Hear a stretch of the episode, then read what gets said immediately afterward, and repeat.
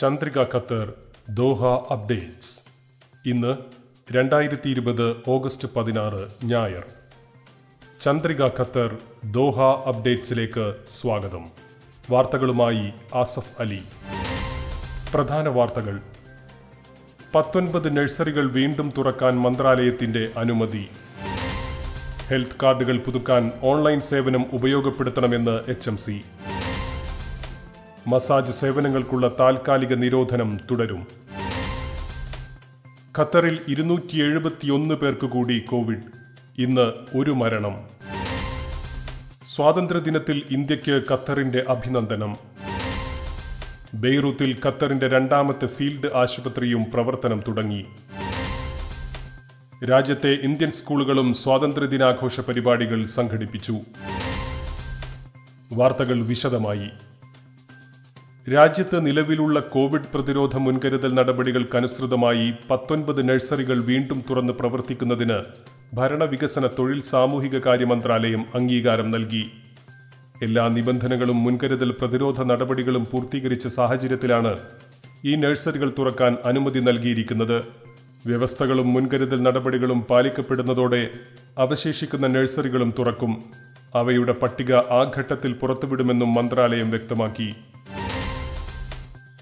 ആരോഗ്യ സേവനങ്ങൾ തടസ്സങ്ങളില്ലാതെയും സുഗമമായും ലഭിക്കുന്നതിന് ഹെൽത്ത് കാർഡുകൾ യഥാസമയം പുതുക്കുന്നതിന് ഓൺലൈൻ സേവനം ഉപയോഗിക്കണമെന്ന് ഹമദ് മെഡിക്കൽ കോർപ്പറേഷൻ ആഹ്വാനം ചെയ്തു. HMC കേന്ദ്രങ്ങൾ സന്ദർശിക്കാതെ തന്നെ കാർഡ് പുതുക്കാൻ സൗകര്യം ഏർപ്പെടുത്തിയിട്ടുണ്ട്.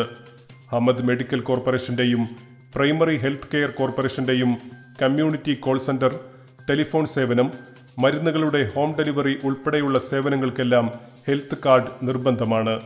കാർഡ് പുതുക്കൽ, നഷ്ടമായതും തകരാർ സംഭവിച്ചതുമായ കാർഡുകൾക്ക് പകരം പുതിയ കാർഡ് എടുക്കൽ എന്നിവയ്ക്കായി സൗകര്യങ്ങൾ ക്രമീകരിച്ചിട്ടുണ്ട്. സർക്കാരിൻ്റെ ഈ പോർട്ടലായ ഹുക്കൂമി മുഖേനയോ HMC ആശുപത്രികളിൽ നേരിട്ടെത്തിയും കാർഡ് പുതുക്കാം. നിലവിലെ സാഹചര്യത്തിൽ ഓൺലൈൻ മുഖേന പുതുക്കാനാണ് HMC ആഹ്വാനം ചെയ്തിരിക്കുന്നത്. മസാജ് സേവനങ്ങൾ താൽക്കാലികമായി നിർത്തിവെച്ച തീരുമാനം തുടരുമെന്ന് വാണിജ്യ വ്യവസായ മന്ത്രാലയം അറിയിച്ചു. കോവിഡ് വ്യാപനം തടയുന്നതിനുള്ള നടപടികളുടെ ഭാഗമായി ഇനിയൊരറിയിപ്പുണ്ടാകുന്നതുവരെ മസാജ് സേവനങ്ങൾ താൽക്കാലികമായി നിർത്തിവച്ചിരിക്കുകയാണെന്ന് മന്ത്രാലയം ട്വിറ്ററിൽ ഓർമ്മിപ്പിച്ചു. സലൂണുകൾ, മസാജ് പാർലറുകൾ, മൊറോക്കൻ ബാത്ത് സേവനങ്ങൾ, ഗാർഹിക സേവനങ്ങൾ എന്നിവയിലെ മസാജ് പ്രവർത്തനങ്ങൾ താൽക്കാലികമായി നിർത്തിവച്ച തീരുമാനം ഇപ്പോഴും പ്രാബല്യത്തിലാണ്. ഇതുമായി ബന്ധപ്പെട്ട് മന്ത്രാലയം പുറപ്പെടുവിച്ച തീരുമാനങ്ങളും സർക്കുലറുകളും എല്ലാവരും പാലിക്കണമെന്ന് മന്ത്രാലയം ആഹ്വാനം ചെയ്തു. തീരുമാനങ്ങൾ ലംഘിക്കുന്നവർക്കെതിരെ നിയമപരമായ നടപടികൾ സ്വീകരിക്കും. ഖത്തറിലെ കോവിഡ്-19 നിയന്ത്രണങ്ങൾ ക്രമേണ എടുത്തുമാറ്റുന്നതിൻ്റെ 3ാം ഘട്ടത്തിൻ്റെ ഭാഗമായി ബാർബർ ഷോപ്പുകളും ഹെയർ സലൂണുകളും പരിമിതമായ ശേഷിയിൽ പ്രവർത്തിക്കാൻ അനുവദിച്ചിരുന്നു. ഇൻഡോർ നീന്തൽക്കുളങ്ങൾ, നീരാവി മുറികൾ, ജാക്കൂസികൾ, മസാജ് സേവനങ്ങൾ എന്നിവ അടച്ചിടുമെന്നും 3ാം ഘട്ടത്തിലും പ്രവർത്തിക്കില്ലെന്നും മന്ത്രാലയം വ്യക്തമാക്കിയിട്ടുണ്ട്. കഴിഞ്ഞ 24 മണിക്കൂറിനിടെ കൊറോണ വൈറസ് കോവിഡ്-19 ബാധിച്ച് ഒരാൾ കൂടി മരിച്ചു. ചികിത്സയിലായിരുന്ന 74 വയസ്സ് പ്രായമുള്ള വ്യക്തിയാണ് മരിച്ചത്. ഇതോടെ രാജ്യത്തെ കോവിഡ് മരണം 193ആയി. ഇന്ന് 271 പേർക്ക് കൂടി രോഗം സ്ഥിരീകരിച്ചു.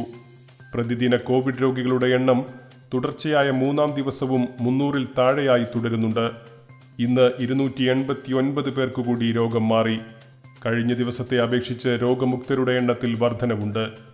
ഇതുവരെ 1,11,794 പേരാണ് സുഖം പ്രാപിച്ചത്. ബെയ്റൂത്ത് സ്ഫോടനത്തിൽ പരിക്കേറ്റവരെ ചികിത്സിക്കുന്നതിനായി ഖത്തർ സജ്ജമാക്കിയ 2ാമത്തെ ഫീൽഡ് ആശുപത്രിയുടെ പ്രവർത്തനം തുടങ്ങി.